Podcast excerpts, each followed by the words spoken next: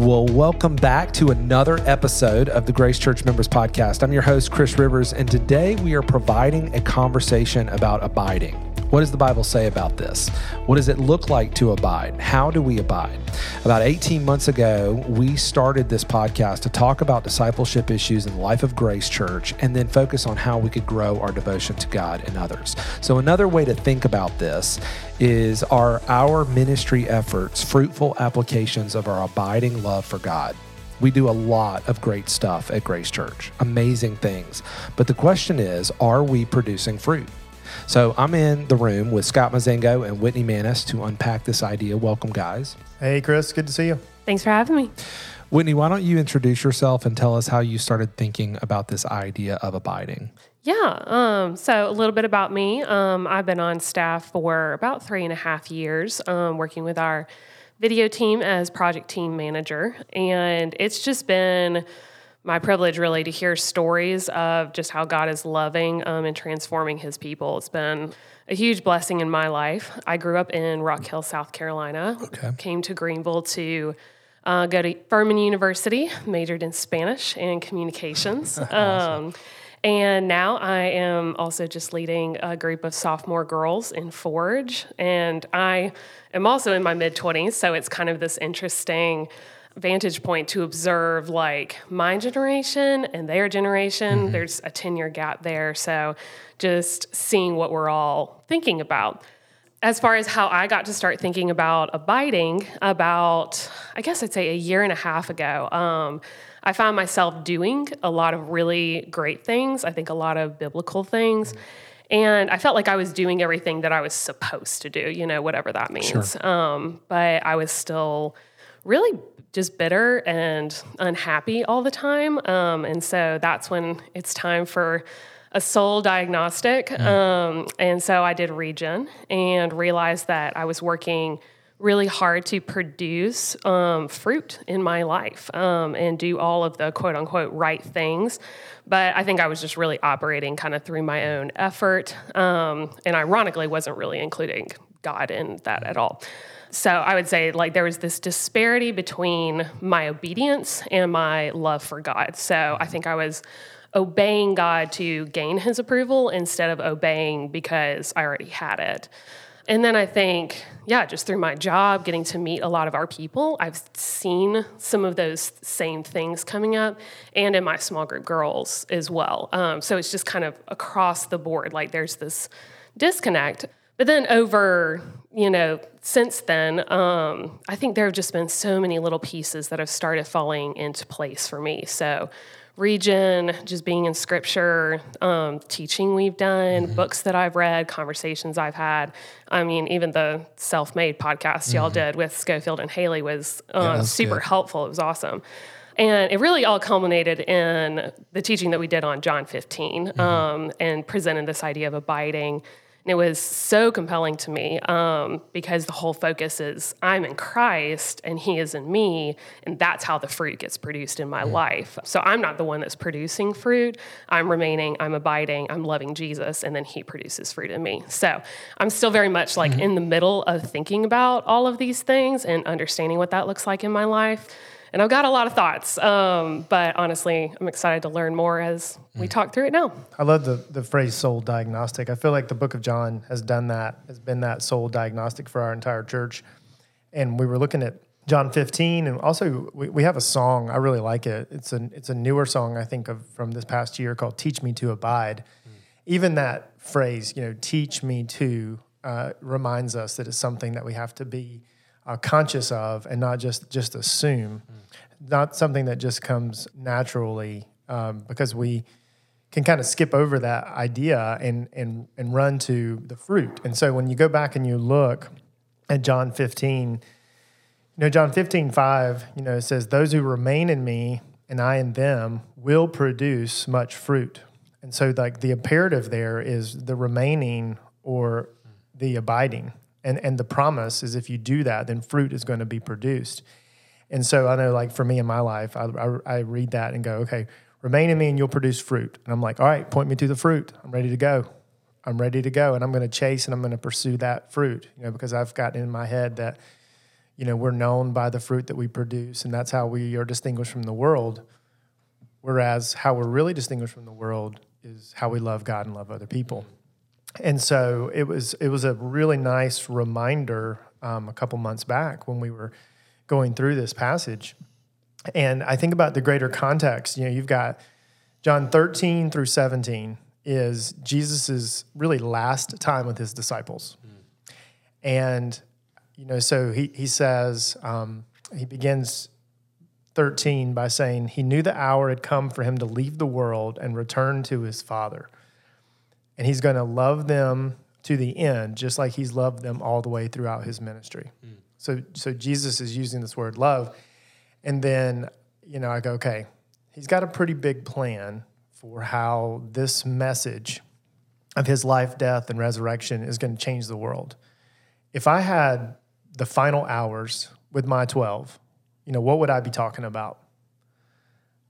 You know, I, you just you just came from a, a big international mm-hmm. church conference. You know, what kind of stuff were you guys talking about? Church planting? Yeah. We were talking about strategy. We're talking about training pastors, evangelism, yeah. training pastors, you know, how to help a healthy church. You know, like he, I would be laying out my strategy. I'd want to make sure that everybody got it. Mm-hmm. And it's interesting that he he spent his time talking about the Holy Spirit. Mm. He talked about remaining in Him. He was trying to explain that the betrayal and his death were important parts of the plan of God's plan, and then he prays for him. I mean, I just think that's amazing. It's just so counterintuitive to to the way that we uh, tend to think about things. And so John 15 is just a great place to kind of root this idea of what does it mean to remain or abide, and how does that propel us to um, fruitful obedience to, to Christ. Mm. Yeah, that's good. I mean, if abiding is the big idea, and let's go with that interpretation, then what does the Bible teach us about abiding? Yeah, so it's it's if we're doing just a little Bible study methods, if we just stick to observation, and in John 15, if you move down from verse 5, where he introduces the idea, and look at 9 through 17, there are nine different times that he uses the word love. Mm-hmm. And, and he's basically, if, if I said in this podcast something nine times in a very short period of time, you'd be like, man, he thinks that's important. Mm-hmm. I'm not sure if I think it's as important as he does, but he really thinks it's important. So, for whatever reason, Jesus thinks this is important. And so, if we just follow the trail here, and he talks about that if you love him, you obey his commandments and remain in his love. And then in verse 12, he says, This is my commandment love each other in the same way that I've loved you. And so, again, nine different times. And you, so you begin to think, okay, well, so loving God means obeying God. Obeying God is a way that we show that we love him. And where else did Jesus talk about the commandments? You know, when the Pharisees were asking him which one was more important, or not, which is a question that we often ask. Okay, what's really important? What what what do I have to do to follow Jesus? Mm-hmm. You know, how did he summarize it in Matthew 22? He's like, love God, heart, soul, mind, strength, and then love your neighbor as yourself. Mm-hmm. And everything else gets summarized in these two things. Mm-hmm. So it just seems like love is a is a pretty big deal, and I think almost like abiding, we tend to jump over it because we're like, yeah, I, I got it I know I know what I'm doing. I know how to love, and then we just move on to different ministry applications. Mm. And so, um, one of the interesting conversations that came out of you know John 15 for our church was, well, I, am just so busy. You know, I, I, I mean, I really want to be about the right things, but I have all this busyness in my life. I have all these things that I don't really know how to get out of. And, and I would say just a, a simple answer is try loving more. Mm-hmm. You know, because love is something that you really can't do in a hurry. You really can't even do it on your own terms if you're if you're loving well. Love requires you to to slow down. And so when you think about um, 1 Corinthians 13 is another another place where we see love talked about a lot. And unfortunately, it's been co-opted as this like marriage uh, passage, and it's a, it's the wedding passage, right? Mm-hmm. Which is it's it's not that at all. I mean, of course, it applies to marriage, but if you think about what it says there uh, about love, it says, Love never gives up, love never loses faith, is always hopeful, and endures through every circumstance. And so, love is patient and love is kind, never gives up, it's enduring. And you have this idea of love being the thing that slows you down, that breaks you out of your routine and forces you to depend on God so that you can do all of those things well. Yeah. So it's really interesting how the idea of abiding in love are so consistently woven together here in John chapter 15. Mm. I think that's really helpful for us. The question that comes to my mind, um, which I'm sure will come across as a very Gen Z question, is so what about when I don't feel love for Jesus or others? Because then I'm like, okay, well, I guess I'll just force it, I'll fake it, I'll like do the obedience, you know, but maybe for the wrong reasons, for the wrong motives, but maybe that doesn't matter. So, what would you say about all that? Well, Whitney, you're closest to Gen Z in the room. What would you say to that? Yeah, I think this passage in John 15, like you've said, like it is focused on love as the driver to obedience. How do you maintain a relationship over time, you Right. know? And if I want to spend time with someone, um, like I have to create space for that. And in that process, like that's where love grows. So I think some of it is putting things in the right order of okay Right. if i'm not feeling love let me create some time for that relationship and invest in it and then um, with that time like the emotions will come in Yeah. all of that um, Yeah, I love what you said about putting things in the right order. If you go back to uh, John 15 again in verse 9, he says, I have loved you even as the Father had loved, has loved me. So Jesus is wanting us to have the same kind of relationship with him that he has with the Father, which is it's just pretty awesome. no. And then uh, 1 John 4 19, 1 John 4 talks a lot about love, but particularly 4 19 is simple because it says, We love because he first loved us. And so I think if you understand the order, if you really do, uh, and this is what we're going to continue to talk about to answer your question, if you really begin to understand God's love for you, it is very motivating Oh. to take even the smallest step of love towards God and love towards others. And and so part of what we have to do in order to remain or abide well is we have to immerse ourselves in how much God loves us. Mm-hmm. And I think that is sometimes a missing piece if we feel like we have to perform or earn something or maintain something with God, we are really missing the piece of how much he loves us. Mm. Mm. yeah No, it's good. There's so many passages where Paul reminds us to renew our mind in that way and to, you know, focus because Right. we forget because we forget how much he loves us, and then in the midst of our own brokenness, and then what we're trying, we just fill the gap and and we produce. Uh, and I think that's what we've been talking about. So let's unpack this idea. What does abiding look like for us? Yeah, there's a um, a book we'll put in the show notes, and the author's name is John Stark, and he uses this um, definition. He just talks about a long term, unhurried togetherness with Christ. Let me say that again: a long term, unhurried togetherness with Christ. And so, really, what it means is to just to slow down and to to experience God in the stillness and in the silence, um, because love is something that can't be rushed. I mean, you know that. Whitney was just talking about the relational uh, component of that, whether it's a family, a marriage, whatever. Like you cannot rush love. Like I said, you can't do it on your own terms. And so, I think that's one of the challenges, particularly in um, our technological age. I mean, social media gets dumped on a lot, and there's plenty of bad things wrong with social media. But for me, it's not really social media that's the issue. It's the fact that I have a phone that I can pick up at any time that can distract me in a hundred different ways from what's going on in this moment. Mm-hmm. right. So if I if I find myself caught or alone in my thoughts and they start to go places of introspection that are uncomfortable for me, then I can just I can research something, I can check a score, I can play, Play a game, I can do a mm-hmm. hundred different things that are just natural motivators for me to get out of the boredom and out of the mundane, mm. which sometimes I just need to stay there and to reside there. And so um, that's one way to, to, to think about what abiding looks like. Uh, here's another great illustration, and we'll um, we'll pull in some recent teaching from um, Schofield when he was talking about John 19. And so he was talking about Jesus uh, standing before um, Pilate and his accusers, and he remained silent. And it's like I wouldn't have done that. I mean, Like, I, if I know I'm innocent and I know I'm powerful, I'm definitely not remaining silent. Yeah, you want justice. Yeah, absolutely. I mean, every part of us, like we, we, we read that story and we go, why is he not talking? Why is he not pleading this case? Is he just resigned? Is he um, indifferent? Like, what's going on? But I think there's something deeper going on. Like, I think part of his silence was that he did not have to be right before his accusers Yeah. because he was right before God. And so his silence really shows what he was trusting in, which he was trusting in the will of the Father and him pleasing the Father above all else. And he didn't have to demonstrate his own righteousness.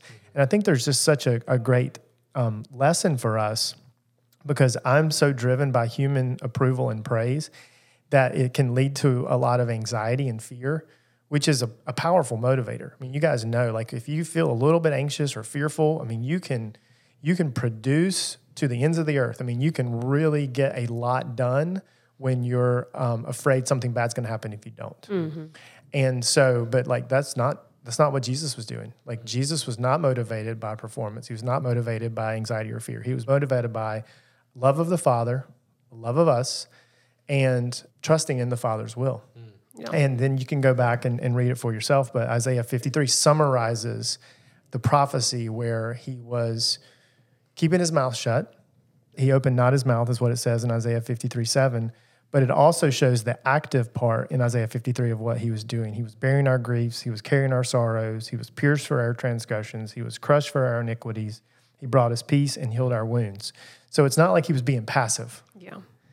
like his silence was active because it was really the way that he was loving us. Mm-hmm. Yeah. And even what struck me so much of those John passages there at the end where Jesus is just silent is like, yeah, I want him to talk and I want him to stand up for himself. And in some sense, I think that that's going to make him more powerful. But as we've talked about it and we've described it, I'm like, wow, it's actually really scary to have someone who is quiet, you know? And I Right. think that that unsettles Pilate. He's like, why would you not speak to me? Like, I'm the one who has the power. And Jesus is like, oh no, I have all the power here. And that's really intimidating, you know? And it's that old adage of like, power does not have to represent itself because it's it's content in what Yeah. it has, you know. Yeah, the confidence that he has in that moment um, gives us, it should give us confidence. But, the, but one of the questions surrounding this discussion is how do we make the connections to the present benefits of Christ in our life? And I think Galatians 2.20 is one of those verses, Chris, that um, it, it is not unfamiliar, but it's got such depth to it. It's, it's, it's hard to explain and really comprehend. So can you read that Yeah, for us? let me read it. It says Galatians 2:20 says, "My old self has been crucified with Christ. It is no longer I who live, but Christ lives in me. So I live in this earthly body by trusting in the Son of God who loved me and gave himself for me."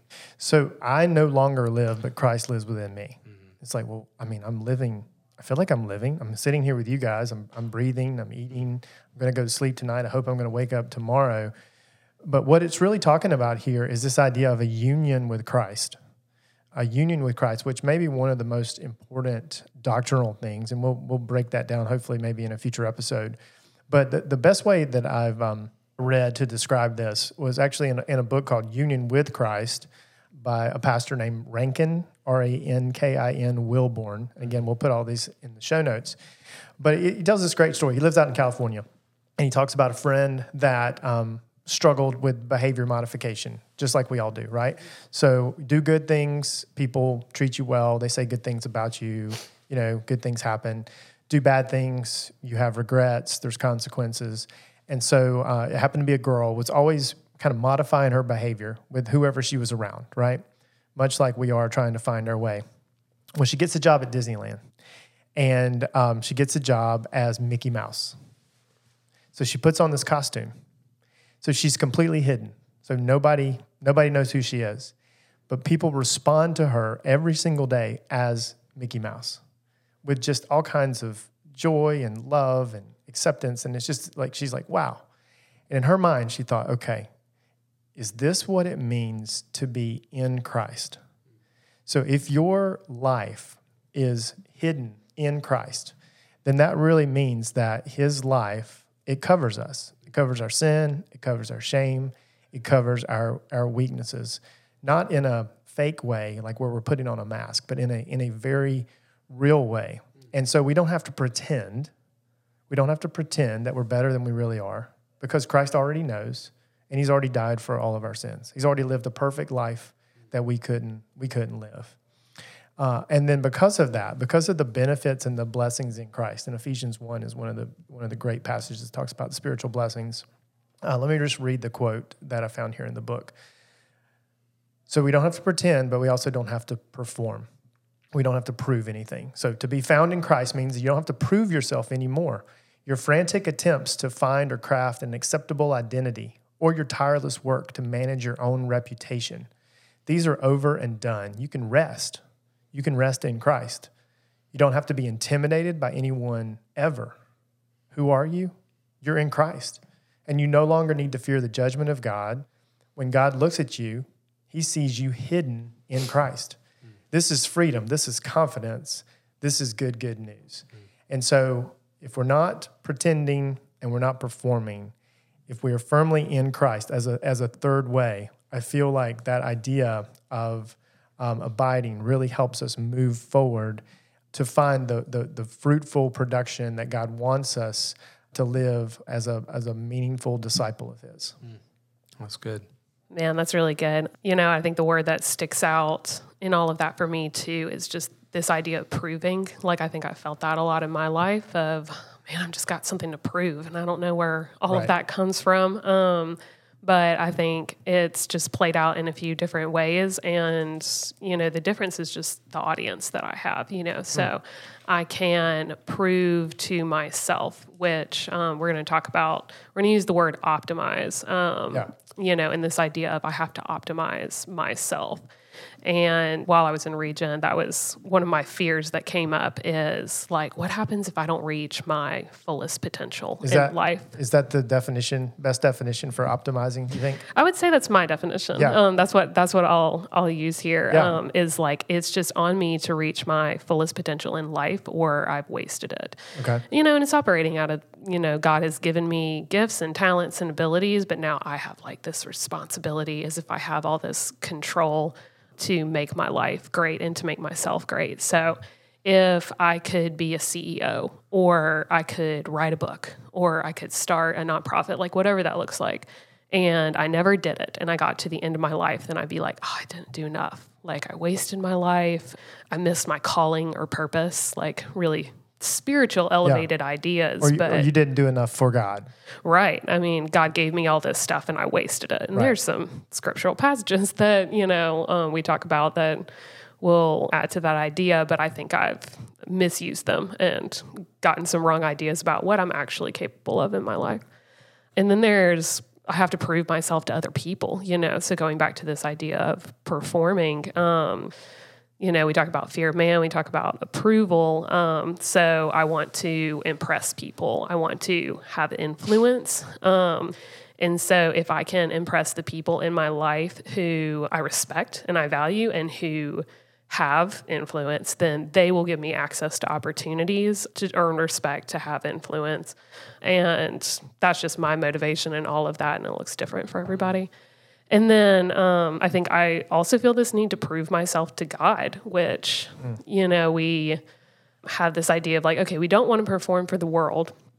And so instead, let's perform for God. You know, you hear the phrase like audience of one, which in itself is not a bad idea at all. But, but are, are you proving that you're like worthy of his salvation, of his love for you? Yeah, absolutely. Yeah, that God has approval to give, God has favor and in order for God to like me, like I have to do all of this stuff, you know, just some version of legalism, you know, but it's tricky because I mean, it shows up in a lot of good things. So I can do my quiet time. I work at a church, you know, gosh, that's a, it's a tough one to navigate.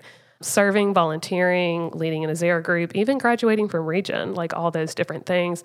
If I can do those, then God will love me. Or then you have the inverse of if I mess up or I say the wrong thing, I handle something at work poorly, I lose my temper, I miss a quiet time, then God loves me a little bit less and I have to make that up. And I know in my head, kind of like you were saying before, like I know that's not how the gospel works. I wouldn't say that to one Right. of my small group girls or a friend of mine, Right. but that's how I'm living my life.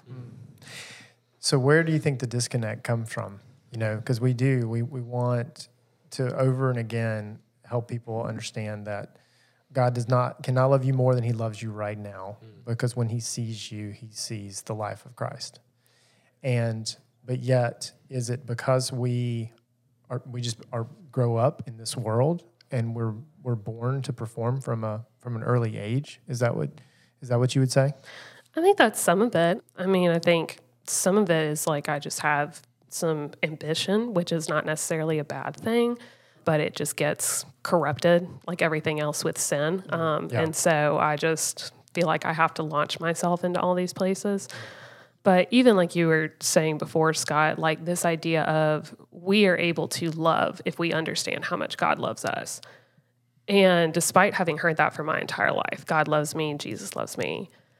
I don't know that I really mm. believed that until recently. And I don't know that I could even clarify for you like what is the difference between those two.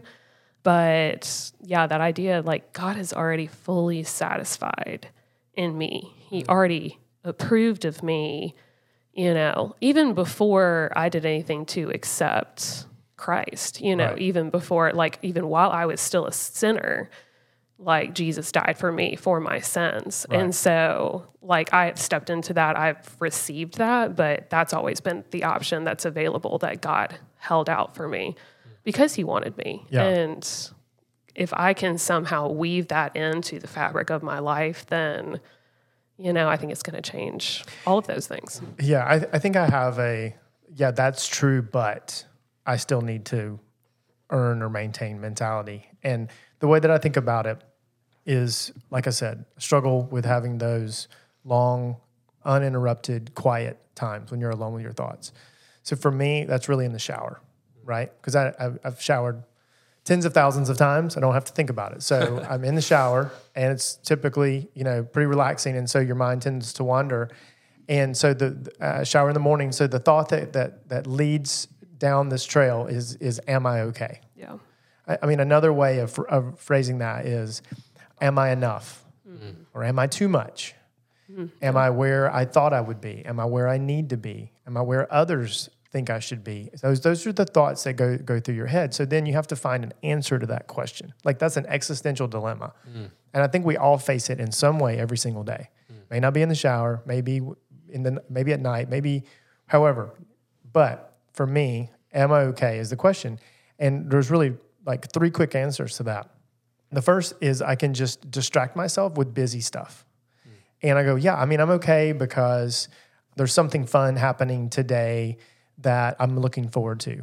And, or my kids are doing these activities, or um, things are going well at work, or, you know, if I can just get through these two difficult meetings, then I'll be okay after that. Or I'm going to get my afternoon coffee, or, you know, for some people, it's their glass of wine at the end of the night. You know, like they're okay if they can look forward to something. And um, those are just distractions. And I think that's one reason why our lives are so busy is we're distracting ourselves from having to really answer that question. Um, the second one is is is a little more sinister. It's comparing yourself to other people to make yourself feel better, and we all know that's the quickest way to make yourself feel better is by putting someone else down. And so you go, well, at least I'm not like, you know, Chris. At least I'm not like Whitney, mm. and and that's a really bad way of answering that question. But I mean, if we're honest, we we do that from time to time. Mm-hmm. So distraction is the first, and comparison is the second, and then I think that performance is really the third mm. Where you know we can we convince ourselves that we are okay because of what we're able to do because of the, the output that we're able to you know perform. And again like all those things are, are good things but do they start with my relationship with god is secure. He loves me. I enjoy him and he enjoys me. Hmm. And therefore i can love him and love others. And it's john 15 I, I remain in him. I obey his, commandments because I love him, and I love him by obeying his commandments. And if I can answer that question, well, yeah, I'm okay because I am I am chosen. I am free. My identity is secure. I've been blessed with every spiritual blessing. I've been given the gift of the Holy Spirit. I mean, I, you know, there's just all these identity statements that I have to re- rehearse in my mind to kind of walk myself back from distraction, comparison, and performance to go, yeah, no, I'm great. Mm-hmm. I'm great because mm. because I'm in Christ. And that's so stable. Like Yes. what strikes me out of, you know, distracting, it's like, well, my schedule's always changing. I've always got different things going on. Some days are busier than others. I have good days and I have bad days. You know, comparing to others, like that standard's always changing. You know, other Right. people are doing great or not so much. And I always have to keep up with somebody. And then performing is, you know, like if my identity is always based on how I'm perceived by others, well, that's always fluctuating too. Oh, and gosh. so It's all of those, exhausting. all of those are exhausting. Yeah. yeah. And so And it's only as good as the moment because, like you said, then a new person comes in and I got to start all over again. Or Right. I have a good day. Well, so what? I've got to wake up tomorrow. I got to do it all over again. And when we talk about getting on this treadmill, I feel like that's where I've lived a good part of my life. And I just think that's the exact opposite of John 15. so much security in John 15. You know, that it's like I'm not doing, I'm remaining, I'm receiving, you know, God is doing. Yeah. And so I just am. And that's way better than the treadmill. I just am. I, love that. am. I just am. Well, I, I love the picture of the Mickey Mouse suit. I mean, that's a really cool. I, mean, I just want to start waking up every day and be like, I am Mickey Mouse, you know. But we can't do that. Right. That's right. I mean, I, that's well, the- you can say, I am in Christ. That's right. Yeah, That's and You can even do your hands like That's you just did. Be That's like, right. I am in, I am in Christ. So yeah, I think what you say is, I am in Christ. My life is hidden in Christ. Mm-hmm. So I am stable. I am safe. I am secure. And then also, it's it's okay that I don't have to live like this outward life Yeah. because who sees? God sees. Yeah, I love it, and I, and I think it was to me, it's uh, it's it's getting to this question about you know how does this play out in everyday life. But I mean, I think there's real work to be done. I mean, this is not. I mean, Jesus worked real hard. Yeah. I mean, even this morning.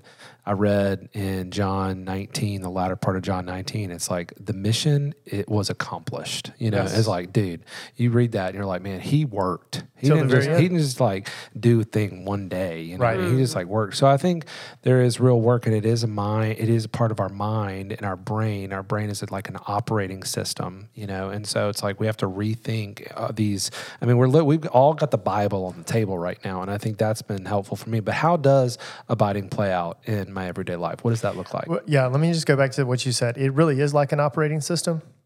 And some of you guys listening will remember the old Mac and PC commercials. And basically, you were comparing two different operating systems. And in some ways, you know, our world is training us like, okay, we're an Apple family, so we're going to go PC. Our, our world is training us to live life on a PC and everything that we are um, doing and saying and thinking is filtered through that operating system. And it's running all the time and it's running fast. And so in order to not just slow that down but to stop it and then go in a different direction and be a different operating system i mean that's really that's kind of really what we're talking about here. So i think i'll, I'll just go back and just summarize. I think one idea is just learning how to love well right? Love god love others that long unhurried time of devotion and i think looking for ways and this is um, this episode's coming out close to Christmas, so life can tend to both speed up and slow down at the same time because we're just out of rhythm of doing some of the normal work and activities. But but looking for opportunities to spend with God in long, quiet um, devotion times, just maybe even reflecting on some of the truths that we've talked about here, and then moving towards others on their terms, not on our terms. On their terms, not on our terms. I think that would be one one start to practice um, the you know the nine times when John's talking about love in John 15. Yeah, and I think another one, um, you said it a minute ago, is that idea of do I enjoy God? You know, and for me, I'm almost like, am I allowed to ask that question? Is that is that an okay question? Um, but I think it is. And and further, like, do I believe that God really enjoys me and delights in me and is pleased with me? Because we, we will say, uh, do I love God? Yes. Um, do I fear God? Yes. But we don't often say, I really enjoy God. Yeah, and when I was in Regen, somewhere in that process, um, I think I was talking to God. I was working through the homework, and I was like, "Man, this entire relationship cannot be entirely based on you trying to fix me all the time." And I think God was like, yeah, what do you think I was doing? Um, you know, I think he he agrees um, because true relationships include enjoying each other and enjoying things together. You know, and so I reached this point of like my relationship with God was unsustainable because it was just working all the time and it's mm. fighting and you want this and I want that and you know we're having business meetings instead of like just enjoying each other mm. and that is something that can be sustained mm. over time you know and I think we draw that from Matthew 3 so Jesus is being baptized and you know the voice of God comes through the clouds and he says this is my son with whom I am well pleased mm. and so there's this mutual enjoyment between the Son and the Father, you know, and you see that throughout Scripture. You see that in John 15, yeah. um, you know, where Jesus is like, You abide in me and, and remain in my love because I remain in the love of the Father, you yeah. know. And so there is this mutual enjoyment between them. And so that's what, you know, we're looking for in our own relationship.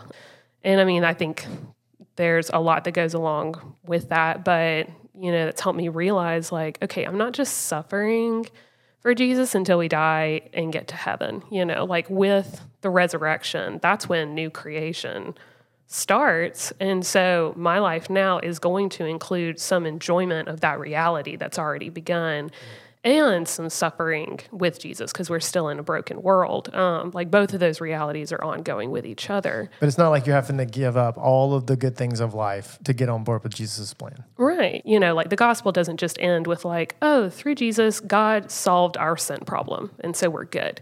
You know, again, that idea of like, oh, God's just trying to fix me. And so now I'm fixed and we're good and we go to heaven and we're done. You know, the problem of our sin had to be overcome so that God could restore this relationship, so that mm-hmm. we could be able to abide. Like even in John 15, Jesus is talking about this idea of abiding. And in some sense, it's not truly possible until his death and resurrection and then the Holy Spirit comes, you know, like right. that is the connection where we are able to abide, you know, and then we get to co labor and co create and cultivate with God and that's all i think that's always been god's purpose is he wants to be with his people like even throughout the old testament. He just wants to be with his people and our sin has gotten in the way so you got to get rid of the sin so that we're we have this option to choose life with him. Um, and he doesn't really want my performative righteousness. Like he wants me. Yeah man that's well said. Yeah. that's really well said. So love and enjoyment and i'll give you just a third one um, quickly is is generosity. You had to it, do it. You had to bring well, it up. I mean, it's just it's it's, it's, so key because think about what remaining abiding means is means dependence, mm-hmm. right? And we are so content um, and driven as a culture to have um, abundance without dependence. Mm. Like I think God wants us to have abundance. Mm-hmm you know, he came that we have a rich and satisfying life, abundant life, John 10 10. That's just not a, that's not a prosperity gospel. That, that, that's in all these different areas that God, he, we, he wants us to enjoy all aspects of life, right? And when he's blessed us, we should enjoy all of those things. However, we don't want to have to depend on him. Mm-hmm. And so, generosity basically, Jesus says, I'm, I'm not choosing to um, serve my money. I'm going to let my money serve me because it comes from God and I'm going to freely give it away and show that I'm not attached to it. So I actually do think that generosity is a way that we can learn and grow in our abiding love for God. Yeah, absolutely. And and that God gives out of abundance. You know, God isn't just giving enough, you know, like he's overflowing. He's giving the extra because it's fun, because That's he can, you know, because he is enjoying us. You know, he's like, you know what would be so fun for me is to watch you guys enjoy what I've given to you. Well, and that's what I mean. Grace is a gift. Yeah. And the name of our church is built on this idea of giving, of a gift. Uh, it, you can it, the word synonymous in the Greek, and so sometimes you don't know if he's talking about money, if he's talking about a gift given to someone else, or if he's talking about God's grace. And so, yeah, that's that's exactly exactly right. Um, you have some thoughts on a fourth category, which is which is beauty or worship. Tell us a little bit yeah, about that. and I mean, it really you know, is a continuation of that idea of en- enjoying in abundance, um, you know, cultivating, co creating with God. Um, and as we're recording this, you know, we just had Thanksgiving and um, Bill taught on gratitude and brought up Psalm 8. So it's, it's fresh on my mind. Um, but it just even talks about this idea of like God has created the heavens and the skies and beautiful things. Like, you know, we've all we've all been outside, we've all witnessed God's beautiful creation. Um, but then it goes on to talk about how we get to participate in that, you know, that God has made us to experience that, to, yeah, co labor in what He has already made for us. He's made beautiful things and He, we are made in His image. And so He wants us to continue on that work. Um, as Bill put it, we're, we get to riff off, you know, Yeah. um, God's creation, which is great. So, um, a lot of the thoughts that I have on this have been, these are kind of my thoughts that I've mashed together from a few different people. Um, and we'll put these resources in the notes as well. But you've got Art and Faith by Mako Fujimura, which has been an incredible resource for me. Liturgy of the Ordinary by Tish Harrison Warren, and then The Practice of the Presence of God by Brother Lawrence. Um, so they're all lots of different ideas. Um, but I think this is what we put in opposition to those fears of boredom, of the mundane and ordinary, and all of those kinds of things. So here's a few examples. You've got this idea of abiding um, just in ordinary daily activities. So washing dishes, eating leftovers, driving to work. Answering emails, sitting in meetings, doing chores, like all of those things that if our lives were a movie, we would just take them out. You know, they're not really part of the main script necessarily, but it's this idea that everything we do is worship. And God wants to be in every space of our lives with us. And He is, you know, He is present. And so if He is, then everything that we're doing is just worship, it's gratitude, it's enjoying things and not over romanticizing Sure. it, yeah. you know. But if worship is a response, if that's what, Mm-hmm. if responding to things that have worth in our life, taking the small moments and recognizing that those are only possible because God has ordained it and God has given us the ability, that does drive us to worship, drives us to to give worth to those moments. I like that. Yeah, and it's what we've been talking about, you know, that idea of Jesus being silent. And I mean, that's one moment in the end of John, um, but you just have that throughout his entire life. Like his ministry didn't start till he was 30. And Right. so you have Jesus for 30 years waking up, eating breakfast, brushing his teeth, if that was a thing that they had back then, you Yeah. know. And like that's just what we're trying to mirror is like finding contentment in what is hidden and unseen by others, but that is seen and valued by God. And just like Jesus, like he almost went out of his way to not be performative, you know, like Right. he's trying to get away from people. He's doing things in private. He's like, hey, disciples, y'all hang out. I'm going to go to a garden and pray for a little bit. Right. Because I just got to be by myself. I got to have some stillness and some silence. And so it's almost, it's worshiping in obscurity because that's mm-hmm. what the majority of our life is going to be. I mean, Right. most of our life we spend sleeping unconscious, you know, Right. which is, I'm sure, intentional by, on God's part. But it's all of these little in between moments. Like me being a CEO or writing a book is, might be one very small part of my life, but I'm going to spend most of my life doing boring, regular Yeah. things. So, Wow. I think that's helpful. That's one thing that's helpful for me. And then this idea, this comes from from Mako Fujimura, but just like cultivating and making. If God is an artist and a creator, then we are made in His image to be creative. And this idea of like doing things out of that abundance and overflow. So cooking, baking, gardening, art could be like spreadsheets and budgets, woodworking, fixing cars, writing, music, playing. Like I think these mm. things are are essential in their extraness. You mm. know, like they are they are extra, Yeah. you know, and we kind of put them on the outside of like, oh, this isn't top of my priority list, but Right. life without those things is just not great. And, Yeah. and God knows that we need those things. Um, and so part of abiding, I think, is just imitating God's love of doing things for others. So we can, you know, if you like to bake, then you bake for somebody else and you bring them a cake. Or if you Yeah. arrange flowers, then you give them to somebody else. Yeah, Psalm Psalm 24 comes to mind when it just says the earth is the Lord's and everything in it. Yeah. And it really does all point it points us back to him at, at every point and direction. Yeah. And it's like this question of like, well, why do we do that? Just because we can. Right. Because why does God do things? Just because He can.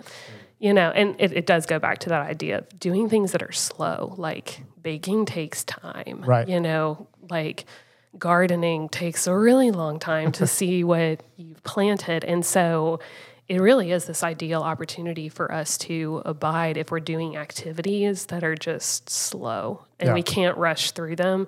But in order to get the good and beautiful thing, like we have to wait and we get to use that time to be with God. And then I think kind of the last thing is just paying attention to God's generosity around us. You know, God gives out of abundance, you know, and so for me, that's nature, you know, the community that I've been given, just the way that God has provided things in my life. And He provides space to rest and relax. And that idea of like all good things are from God. So if I'm walking through my life, like anything good that happened today is God like leaving this little breadcrumb trail to himself of like, Yeah, I like that image. I love you. I love you. Yeah. I love you. Here you go. I love yeah, you. I know you and I love you. I see you. I see what you need. Yeah. You know, and most days, like I'll I'll acknowledge I just walk through life and I get to the end and I'm like, well, I made it and I'm going to sleep. Um, Yeah. you know, but if I can really slow down and pay attention to those things, then it's very easy for me to know that God loves me. Like that's when I get to remember that. I see the evidence of it because he's telling me all the time and Right. I'm just ignorant and blind to what he's doing. And the phrase that comes to mind, it, this is another Gen Z thing. It's this idea of like, go touch grass, you know? and Do what? What? go, do go touch grass. Okay. Um, so it's like, you know, if you're talking to someone and they are dating and they're like, oh, but he hasn't talked to me and I've like checked his messages a million times and like, do you think he's trying to say this? Do you think he's trying to say that? And you would say, hey, you just need to go touch grass. And that generation is using it for something else, but I think it's a helpful reminder for me Right. of like when I am anxious, Get outside of I'm yourself. trying to think about my future and I'm trying to figure it all out. I'm, you know, I'm just like, girl, you got to go touch grass, Yeah. you know, be outside, take a break from your head and just see what God is already doing for you. And then you don't have to fill in that space Hmm. for yourself. Maybe that's the subtitle of the podcast. Go touch grass. Go touch Go grass. touch, go touch some grass, guys. Yeah. Do something different than what you are accustomed to. Yeah. yeah that's right. Good stuff. But I think the other thing that strikes me is in my job over the past three and a half years, as I have gotten to like just interview some of our best leaders and our most faithful members, like the ones who have the deepest level of contentment and abiding, have this beauty of Christ held in front of them all the time. You know, so, and it looks a lot of different ways. Like, I've talked to people who have quit their jobs because they felt like God was calling them to.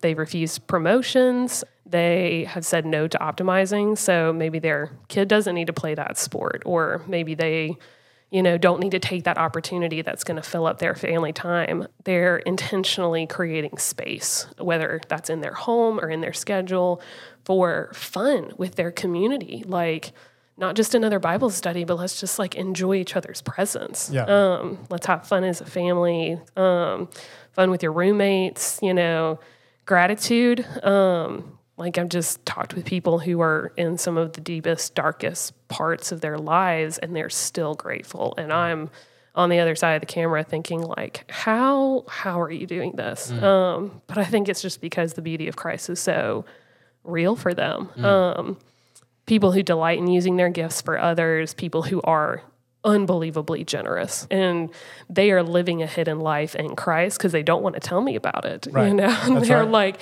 hey, I'm going to tell you this, but please don't put it in the video. I'm like, but this is awesome. This is really great. You know, and, and none of those people are denying a broken reality. Um, but I think they believe that the reality of new creation, the reality of the resurrection of Christ, and what a beautiful truth that is. Like, they're just like, we're going to go ahead and start enjoying that. We don't have to wait till we get to heaven. Like, there's a lot to be grateful for and to enjoy now alongside the brokenness of Yeah. the world. And those things go together. And so I think like something that stuck with me that somebody told me in a video years ago is just like, what if our existence here on earth has far more to do with what God wants to give us than what he wants from us? Thank you so much, Whitney. That was encouraging. Scott, I think just to help us wrap all this in a bow, like what's the biggest takeaway for our folks? Yeah, and we, I mean, we really intentionally wanted to give the last third of the podcast to some very specific applications. Um, we don't want to get lost in the, the biblical text or the theological um, meaning behind it. So ho- hopefully that was helpful. I'll, I'll close with I'll give you a fear and I'll give you a prayer. Mm. All right, is that fair? Mm-hmm. So, um, biggest takeaway our, our fear, I'll just say for me personally, is that I don't want to look back on my life and realize that I had done a bunch of the right, air quote, things, mm-hmm. a bunch of good things, and had done them without Jesus. Yeah. And my fear is that I won't fully understand or realize the present benefits that I have in Christ. And I'll spend time chasing fruit to either try to achieve or maintain something that I had all along. Like that's that's my biggest fear. And so so then my biggest prayer is that uh, I love Ephesians 1. And so I'm just going to repeat what Paul says. And I love this imagery. He says, I pray that your hearts would be flooded with light, so they would be illuminated. And the heart is, is your mind, it's your emotions, it's your will, it's, it's everything biblically. So, will your heart be flooded with light so that you can understand the confident hope that He has given to those who He has called? Who is He called? His holy people who are His rich and glorious inheritance. A- And that's us. And so, I pray that we would practice our identity in Christ, that we would come to know what the Bible really does say about us. And we wouldn't just know it in our head, but we would believe it and then we would live it out. And one of the ways that we live it out is that we're able to rest in Christ's righteousness, in our union with Christ, and and see our lives as being hidden in his that that Galatians 2:20 passage and and so this is what happens when that happens then I can enjoy God and I pursue holiness. He has given us things to do. There is commandments to fulfill. There is obedience. This is not separate from that but I have to do it in his strength because apart from him I can't do anything. And so enjoy God pursue holiness and then just love and show God's grace off to others. Mm. Just I I mean he's given me his grace as Whitney was talking about and I can go spend it on other people mm. And just show him off to everybody but I can only do that if I'm resting in who I am first and not trying to prove something. Yeah. Oh, that's good. Well, this has been a great conversation, and I want to thank you for joining us. Um, well, thank you guys for sharing. This has been so good. If you have questions or you want access to additional resources, be sure to check out our podcast page located in the show notes. I want to thank you for joining us, and I don't know, Whitney, if you'd be willing to just pray us out, that would be great. Yeah, absolutely. Heavenly Father, we are just grateful um, that you would present yourself as a God who condescends to be enjoyed. Because that's not something that you had to do, but that was something that you offered up to us through Christ. Um, that you would make yourself accessible for a relationship. That that's what you created us for initially, and God, like I just messed that up, you know, with my own sin, with my own brokenness. And so I'm just unbelievably humbled and grateful that I just get to have a relationship with you. Um, and God, that on my worst days, that you still show up and that you still delight in me and you look into my soul and you tell me, you are okay. You're good. I'm good with you. Um, and that I get to go live a life of freedom and abundance, enjoying the beautiful things that you have made for me, um, and that I get to participate in your creation. Um, and use that to live a life of love back to you, and that that would drive my love for others as well. God, thank you for the work that you have given me to do, and just pray for all of us that we would be able to do it well, that we would be able to pursue obedience that is fueled by our love for you and fueled by our belief that you truly, deeply love us and pursue us as well.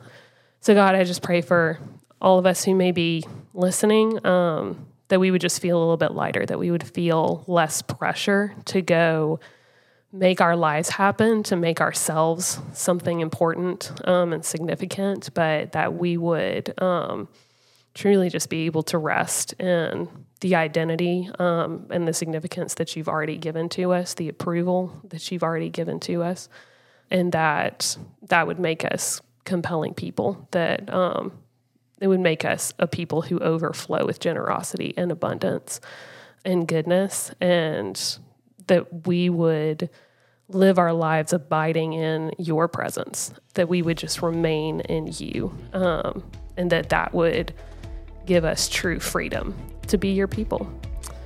God, we're just thankful for this time um, and pray that you would be with us as we go now. We pray. Amen. Amen.